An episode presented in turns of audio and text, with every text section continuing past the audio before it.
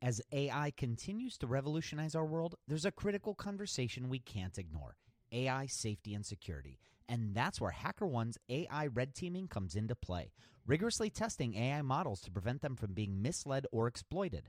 HackerOne employs over 2 million ethical hackers, and 750 of them specialize in prompt hacking and other AI security and testing.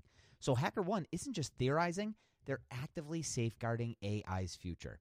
Just recently, a team unearthed over 100 vulnerabilities in just two weeks. So, whether you're at the helm of a startup or steering product innovation at a large company, it's time to prioritize AI security. Visit hackerone.com slash AI for more. Again, hackerone.com slash AI. This episode is sponsored by porkbun.com. Porkbun is a refreshingly different domain name registrar that's different from the other ones like GoDaddy or Namecheap. They've got low prices on hundreds of different domain extensions. They've got everything from .com domains to really cool ones like .pro, .dev, .xyz. Every domain name at Porkbun comes with tons of freebies too, like SSL certificate, WHOIS privacy, DNS, URL forwarding, and hosting trials. Because why pay for things that should be free, right?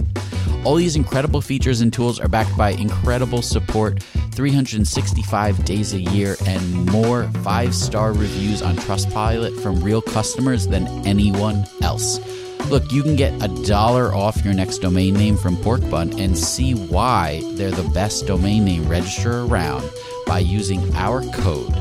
Just go to porkbun.com forward slash rocketshipfm24. That's porkbun, P O R K B U N dot com forward slash rocketshipfm24. You'll save a dollar on your next domain. This episode is brought to you by Gigantic. At Gigantic, you can level up your product skills through live small group cohort based trainings.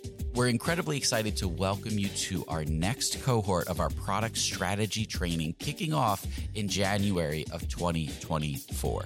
This course will take you through the frameworks that product leaders use at companies like eBay, DoorDash, Groupon, Rent the Runway in order to scale their teams. It's taught by Ben Foster, a friend of this podcast, who is the former chief product officer at Whoop. So come join us, go to gigantic.is. That's gigantic.is and save your seat for our January cohort. Your potential is gigantic, and we're here to help you reach it. Go to gigantic.is to reserve your seat today.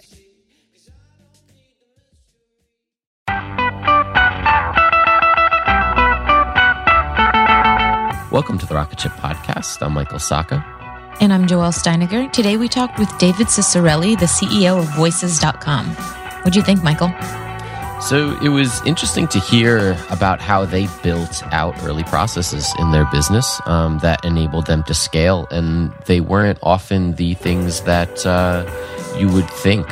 Um, you know, it was a lot of whiteboarding sessions and um, cheap databases, but they made the mistakes early and they were able to know what to do when they needed to actually implement something at scale. And so that was it was very interesting to hear about. What did you think?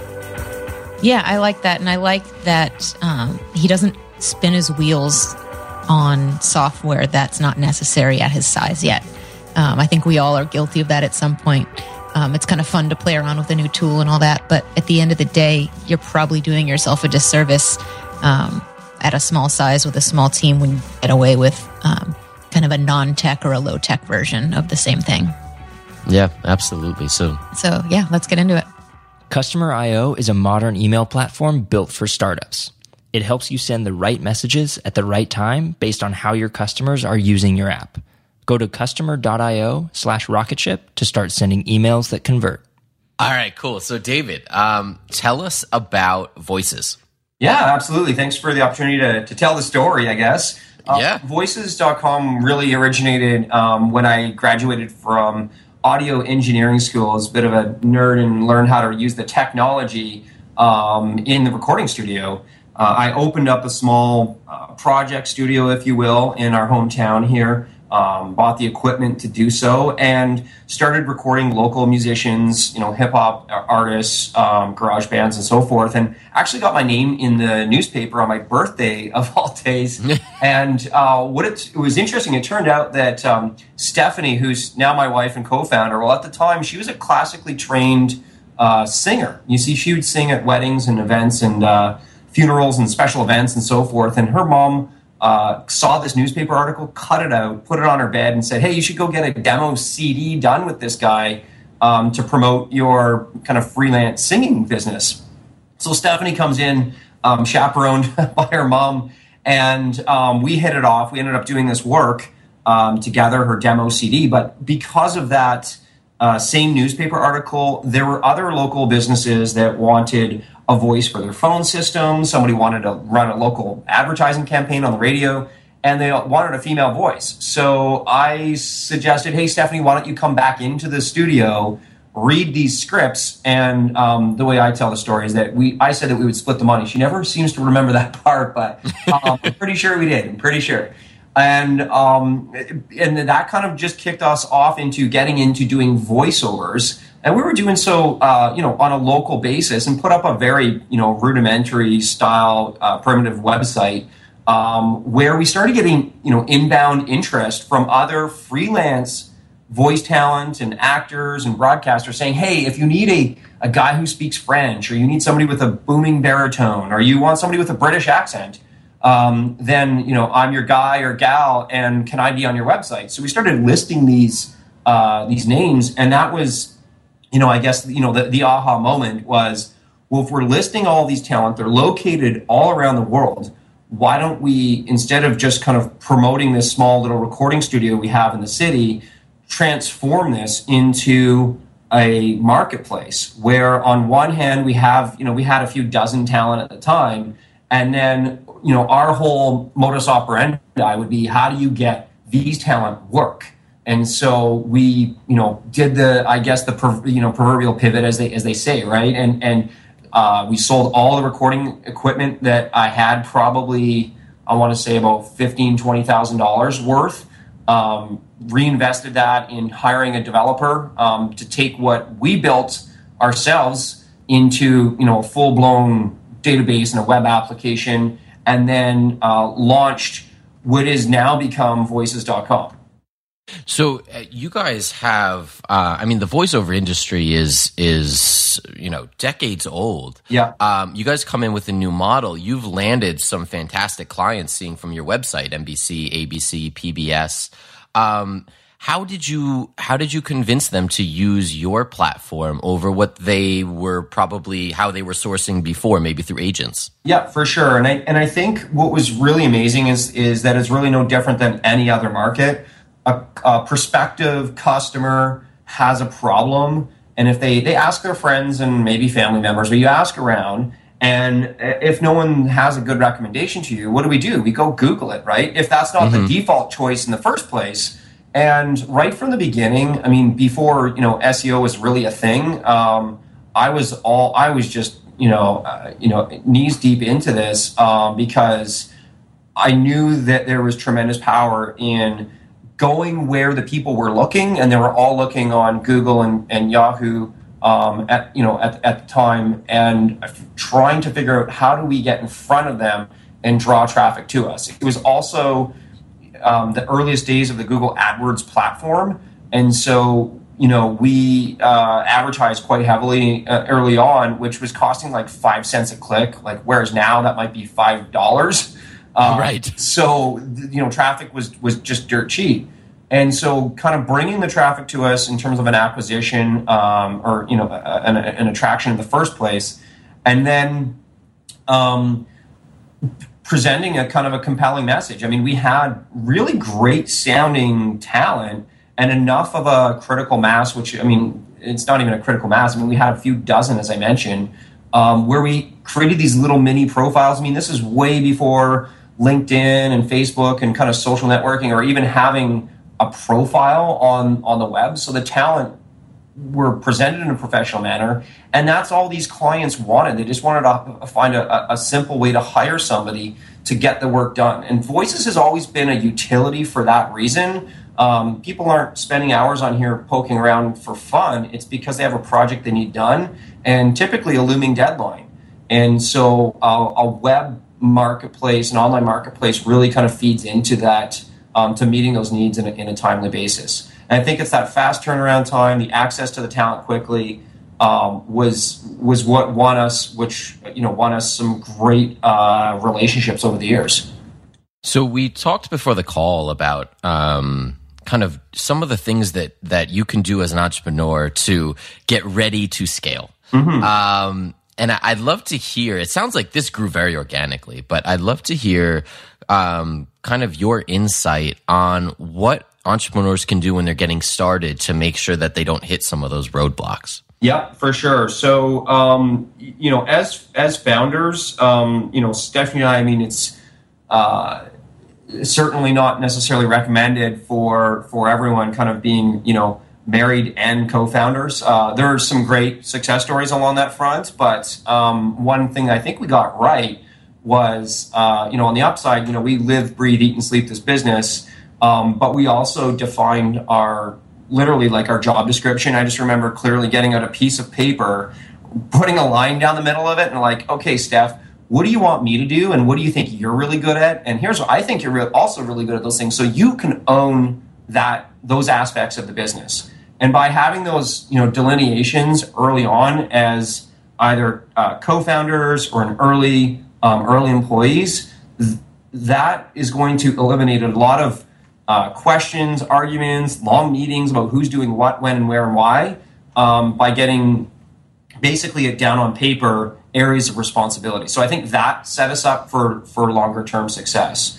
The the other piece um, that kind of fell out of that was uh, having a system um, or a series of systems, if you will, that um, that supported each of those roles. So, for example, with us, we like way back in the day um, when we first got started, I mentioned these kind of two dozen uh, voice talent that we had listed. We just had a giant whiteboard and we wrote everybody's name down on it.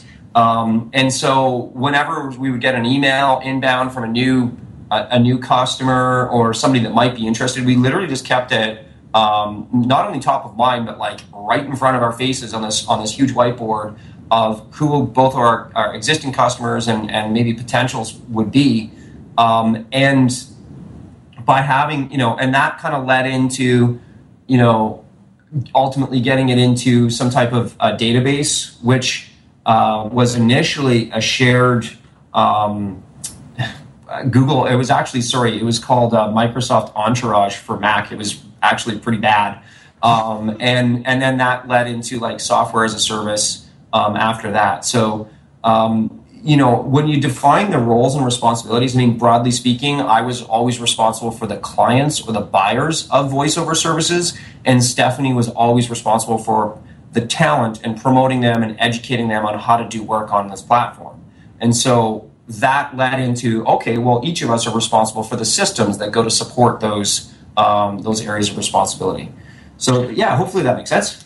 Yeah, well, typically when we talk about scale, right? Um, we're we're like future proofing our code base, totally. or uh, or we're preparing for a million users. Why do you think that this um, kind of works instead? Because I mean, using a a, a whiteboard um, or a, a poorly uh, structured database, it you, you can't do that at a million. No. Um, but how do you see this helping you scale? um, in the early days, and and why does it work for you? Yeah, I think it's because you can make you can make mistakes on a small scale that don't amplify into an enormous disaster. So, um, for example, how to handle duplicate records. Um, you know, are you what's your unique identifier for your users? Is it a username, or is it an email address, or is it some number? Um, that would be one example. And you can figure that out basically with a spreadsheet when you have maybe hundreds or thousands. Um, mm-hmm. But when you get millions, it's just a complete disaster. Um, so I think you can you can solve those. One, identify what the potential problems are in a really uh, controlled environment before you before you are a lot bigger. And then when it does come time to looking at you know speaking to scale, um, you know when we ultimately uh, selected a customer relationship management um, system, so we use Salesforce. I mean, we we signed on to Salesforce in 2005. I mean, they were a very very young company, way different than they were than they are now. No partners, no you know. I mean, it was really really uh, quite different. Um, but we believed in the vision, which was, hey, we can add employees on quickly. Um, you know, theoretically, this thing we can have you know tens of millions of records um, in here. So the the thought that goes through my mind, and there's an article I wrote about on this called 10x um, thinking, which is um, basically a hot tip to uh, I believe Grant Cardone has an, a book on the same uh, same concept. Um, but when building something, if you're going to bother you know, after you've gone through the no tech and then some low tech and then you've like selecting a system, select something that's, you know, 10x bigger than you need at present or maybe even 100x. Now, it really shouldn't be that much more expensive. It's just build something that is expandable, that can scale relatively easily. I mean, Amazon's S3 services or, um, you, you know, Salesforce, I think is another great example, or you know, running your email through Gmail and using the Google App Suite. I mean, those are all things that are infinitely scalable, um, you know, theoretically, but you know that, that can really handle your company going from zero to um, to you being a hero in your in your space. And so that, that's that's kind of some of those rules of thumb that I use is like 10x or 100x thinking when it's the right time to like actually invest in something that's going to help you get big. So, is your philosophy to kind of use the lowest possible tech solution until it just hurts so bad you have to move on to the next rung? I, I would say so. And, and while it might seem counterintuitive, um, I think you can actually move faster because otherwise you just get caught up. I mean, look at if we're talking about product, I mean, you, you don't want to compromise on your product.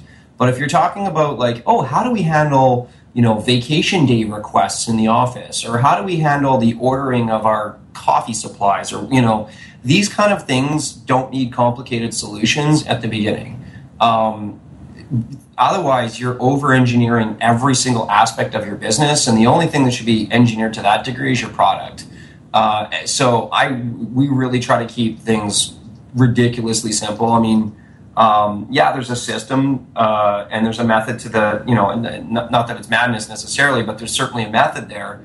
Um, but I just think when you can make something tangible and visual, like using sticky notes and whiteboards and, you know, physical reminders um, to the point where that's breaking down, you're, then, you're, then the question becomes, how do I digitize this? How do I get it into a computer? How do I make it flow without me approving everything, you know, physically, you know, th- then I think you're making ultimately going to make smarter decisions. It's slower yeah. at the beginning, but then it's faster in the long run. No, it makes sense. You make your you make cheap mistakes, I guess. Is totally. kind of totally. yeah. And we talked earlier about you know there's I think there's a, a notion that you know oh our company could be a hundred times bigger if we just had a, a ten million dollar investment. Well, you pour ten million dollars on you know your $500,000 a year revenue company, it's you're going to make way more costly mistakes because all you've done is just amplify that that's what money does. It it amplifies what you're already doing. Mm. And if you're not doing the right things when you're small, they're going to be painfully obvious when you're that much bigger because so you you spend, you know, you you spend your investment on acquiring more users. Well, if you have a terrible onboarding process and a brutal product, and a challenging way to do you know uh, customer service all those are going to be like issues are going to be screaming at you and then you're just going to feel like you're treading water and, and never really um, you know moving ahead in, in, a meaningful way do you have any um, kind of rule of thumb of for for you know what young founders where to start right um, so like, are are there different things that you say spend your time over here, um, but do this cheaply and and effectively? Um, I I think um, rule of thumb. I think you need a great customer system. I mean, this is I mean only speaking from experience. Um, mm. I would say an amazing financial system because that's an amazing customer system. Those are the two bedrocks. I mean, the, everything else is built on on those. Um, you don't recognize that at the beginning. You're like, I mean, we used QuickBooks. We're like, oh, this is fine. This is no problem until you get to that point where a small business, it's, you know, if you're if you're thinking about doing automated transactions, and and and most kind of online platforms of any degree would be, um, you should be thinking about that. Uh, think about how you're going to handle customers. Uh, that's why I've never really uh, understood, you know, and it's just not my space, which is, you know, maybe my my lack of knowledge here. But you know, if, if you're encouraging someone to download, uh, you know, your and use your app, um, I would want to know who that person is um, and be able to engage them over the long run.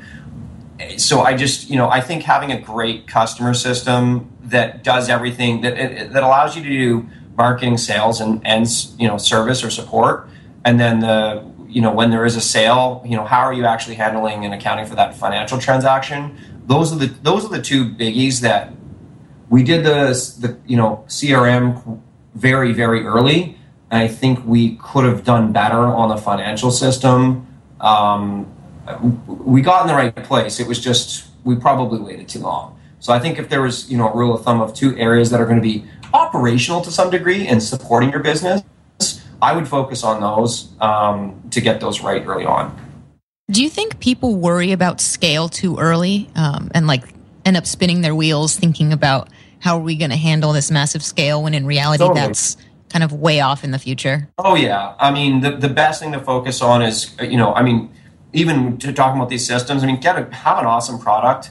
Um, and you know I've read a lot about uh, you know a great product is the best marketing that you can have, and I totally believe that um, because that's going to be the kind of thing that people use, and they they don't just download it once and use it once. It's they're you, you want to figure out how to become part of somebody's day, uh, and that's that's what defines a, a high usage product. And when you look at something like you know Skype or you know Facebook or LinkedIn, I mean these are apps that people you know and, and platforms people are using multiple times per day. So that's the sign of a, of a great product. Voices, you know, our talent are doing auditions ten times a day, so they're constantly being brought back to the website to um, submit an audition and, and you know uh, be in consideration for those job opportunities. Uh, so you know some people call that you know stickiness. I just I just I would confer I would consider that usage rather than just somebody hanging around using my you know looking at my app. I want somebody to actually use it as part of their day. So that that's the first place and get that right. And there's some simple ways to know if even if you're on the on the right path. I mean, we grew slowly but surely um, but we did so because we always asked for customer feedback, literally not through, you know, surveys and just kind of like, you know, from a distance. Literally, we went and met with customers. Um, we picked up the phone and asked, you know, perceived uh, industry authority figures how we should do things. I mean, it was a phone call, and someone's going to be willing to give up some of their time um, you know, to be able to, you know, pass some some knowledge, you know, along. I mean, if you want to go all out, you can you can give them a you know a nice gift basket or something on you know as a as a you know a token thank you um, on the end. I mean that that stuff's meaningful, and you can you can get pretty significant um, endorsements uh, and just clarity over if you're tr- transforming an industry or the way it was done for the last 20 30 40 years and you've got a new solution, um, ask people what is like, what's your biggest beef with how you're currently doing business or the way the industry works right now? And then you can say, well, if I could do one thing to knock your socks off and change that, what would that look like? And these, like, and just let them talk. Um, one, uh, speaking of kind of, I mean, it's relatively low tech, is that we installed this toll free telephone line into our uh, home office, really and this phone would ring all the time. People didn't know if they're calling into, you know, basically a two person operation in a dinette in a condo. Uh, or if they were calling into a Fortune 500 company, we had, you know, Stephanie had her nice voice doing the greeting on the on the beginning of this phone. But we, because it was a toll free phone number uh, plastered at the top of every page on our website, we figured it was cheaper to drive an inbound call than to us do constantly doing prospecting outbound. Um, and when people called in, we, you know, we would ask them straight up, how did you find us? Why did you choose to call in? What prompted the phone call? Hey, if we could do something, how, you know, I just wanted to show you something quickly, maybe a page you hadn't seen on the website. Does this make sense to you? You know, talk me through it. And we would basically be soliciting customer feedback from those inbound calls to constantly be making the product better and easier to use. So I wouldn't underestimate the, the value of a phone call, I guess is where I'm going with that one. So what's um what's one surprising thing you've learned from managing a marketplace for the you know the last like, several years? Yeah, um, that you really de- do need to have an equal balance between the buyers and sellers. And you can't like, and this is you know as they as they call us often the chicken and the egg problem. Um, you need enough sellers or service providers or enough you know product listings or whatever you know what have you in order to attract somebody who might be wanting to buy that. And so you need the the variety and variation in order for their buyers to kind of bother showing up. Um, we just did that really small at the beginning and we split our you know granted it helped that there was two of us and each of us were focused on building up our own kind of sides of the business but we always supported each other. We always like not that it, I mean it was certainly a healthy degree of kind of competition of like how many buyers do we have? How many talent do we have? And making sure that our ad spend was in tandem, our email messages, newsletters were done differently for each side of the marketplace. Um, the, the messaging and like blog posts and everything was done and tailored for dependent on kind of what user type you were and that they were given equal attention. Even, even to this day, with you know well over a quarter million users, it's it's a surprisingly close split. I think it's like 48 52 like it's it's very very close um, and i think that's a testament to our determination to not let one side of the market get wildly out of control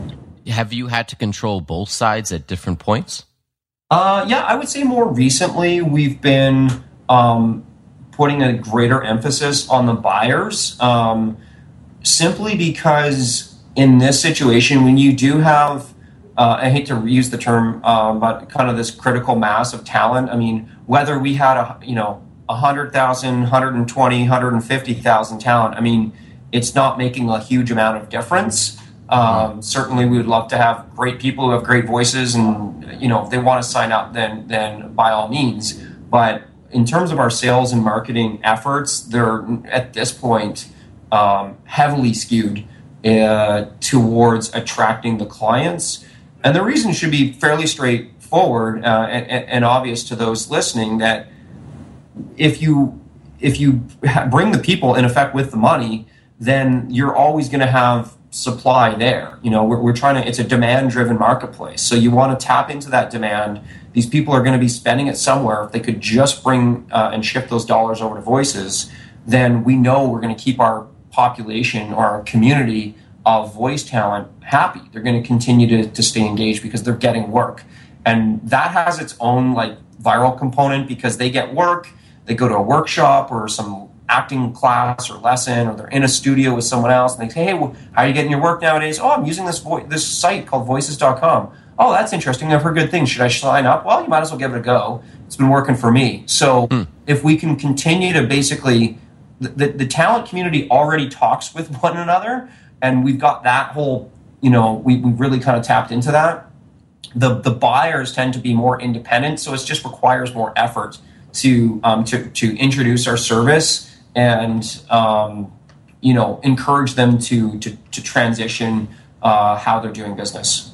Have you ever had a, a buyer who wanted voice talent but you didn't have any talent for for their need? Oh, I feel like um, it's usually around really uh, I would say like an an obscure language. I mean, okay.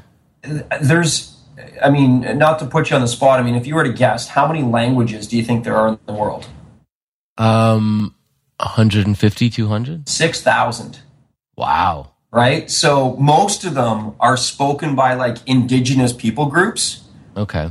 Um, cause you, you know, you think, oh, well, there's like, you know, United Nations says there's like 220 countries in the world. And yeah, there's some countries speak multiple languages, but you know, you go to like Indonesia and there's all these people groups that might they have these languages that you've just never heard of, and there's, I mean, you can look that up on Wikipedia. There's like a whole you know listing and, and so forth. Them and, and sometimes we get we're like, I don't even know, you know, and, and they're not necessarily going to have voice talent in those because there's not even a broadcasting mechanism amongst the people that speak that language. So it's you know sometimes they do they we get these very challenging requests like that, but celebrity impersonations or like I want a hero sounding voice or a you know a villain or a cowboy or a surfer dude like I mean those are pretty straightforward. Any kind of archetypes that's no problem because it's acting and actors if they can't come up with the voice. You know, if, if you don't exactly know what it is, then you make it up. Like,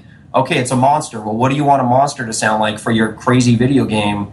Um, you know, it's like Gollum in Lord of the Rings. I mean, that has a very distinct thing. But before that, you wouldn't have thought that this little goblin character might have sounded just like that. Um, but now everyone can kind of uh, associate that. So, um, yeah, great question. I think it's been more around these very, very obscure languages, though. Yeah, no, very cool. You learned something Well- new, didn't you? Yes. so where can we keep up with you and and voices online? Um, I think the best place would be actually on, uh, well, on our website, of course, uh, www.voices.com. A great, simple domain name that sums up what we do uh, in a in a single word. Um, the other place would be at Voices on uh, Twitter. So uh, that's kind of on the company. Anybody wants to email me or have questions, um, always willing to answer those. Uh, maybe um, tell you a, a quick story about um, uh, or point you in the right direction, or uh, even give you a resource of how we've been able to uh, uh, to grow the company. Um, best place to reach me would be by email. So it's David at voices.com. Awesome. Well, thank you so much, David. Hey, great call today. Thanks, guys. Thanks for listening to this episode of the Rocket Ship Podcast. If you enjoyed it, we have tons of other awesome episodes on our website. Check them out, rocketship.fm. And be sure to check out our app discount section where we have discounts on products that we use every day, like Woo Themes, Wistia, Treehouse. Go to rocketship.fm forward slash essentials and get your discounts today.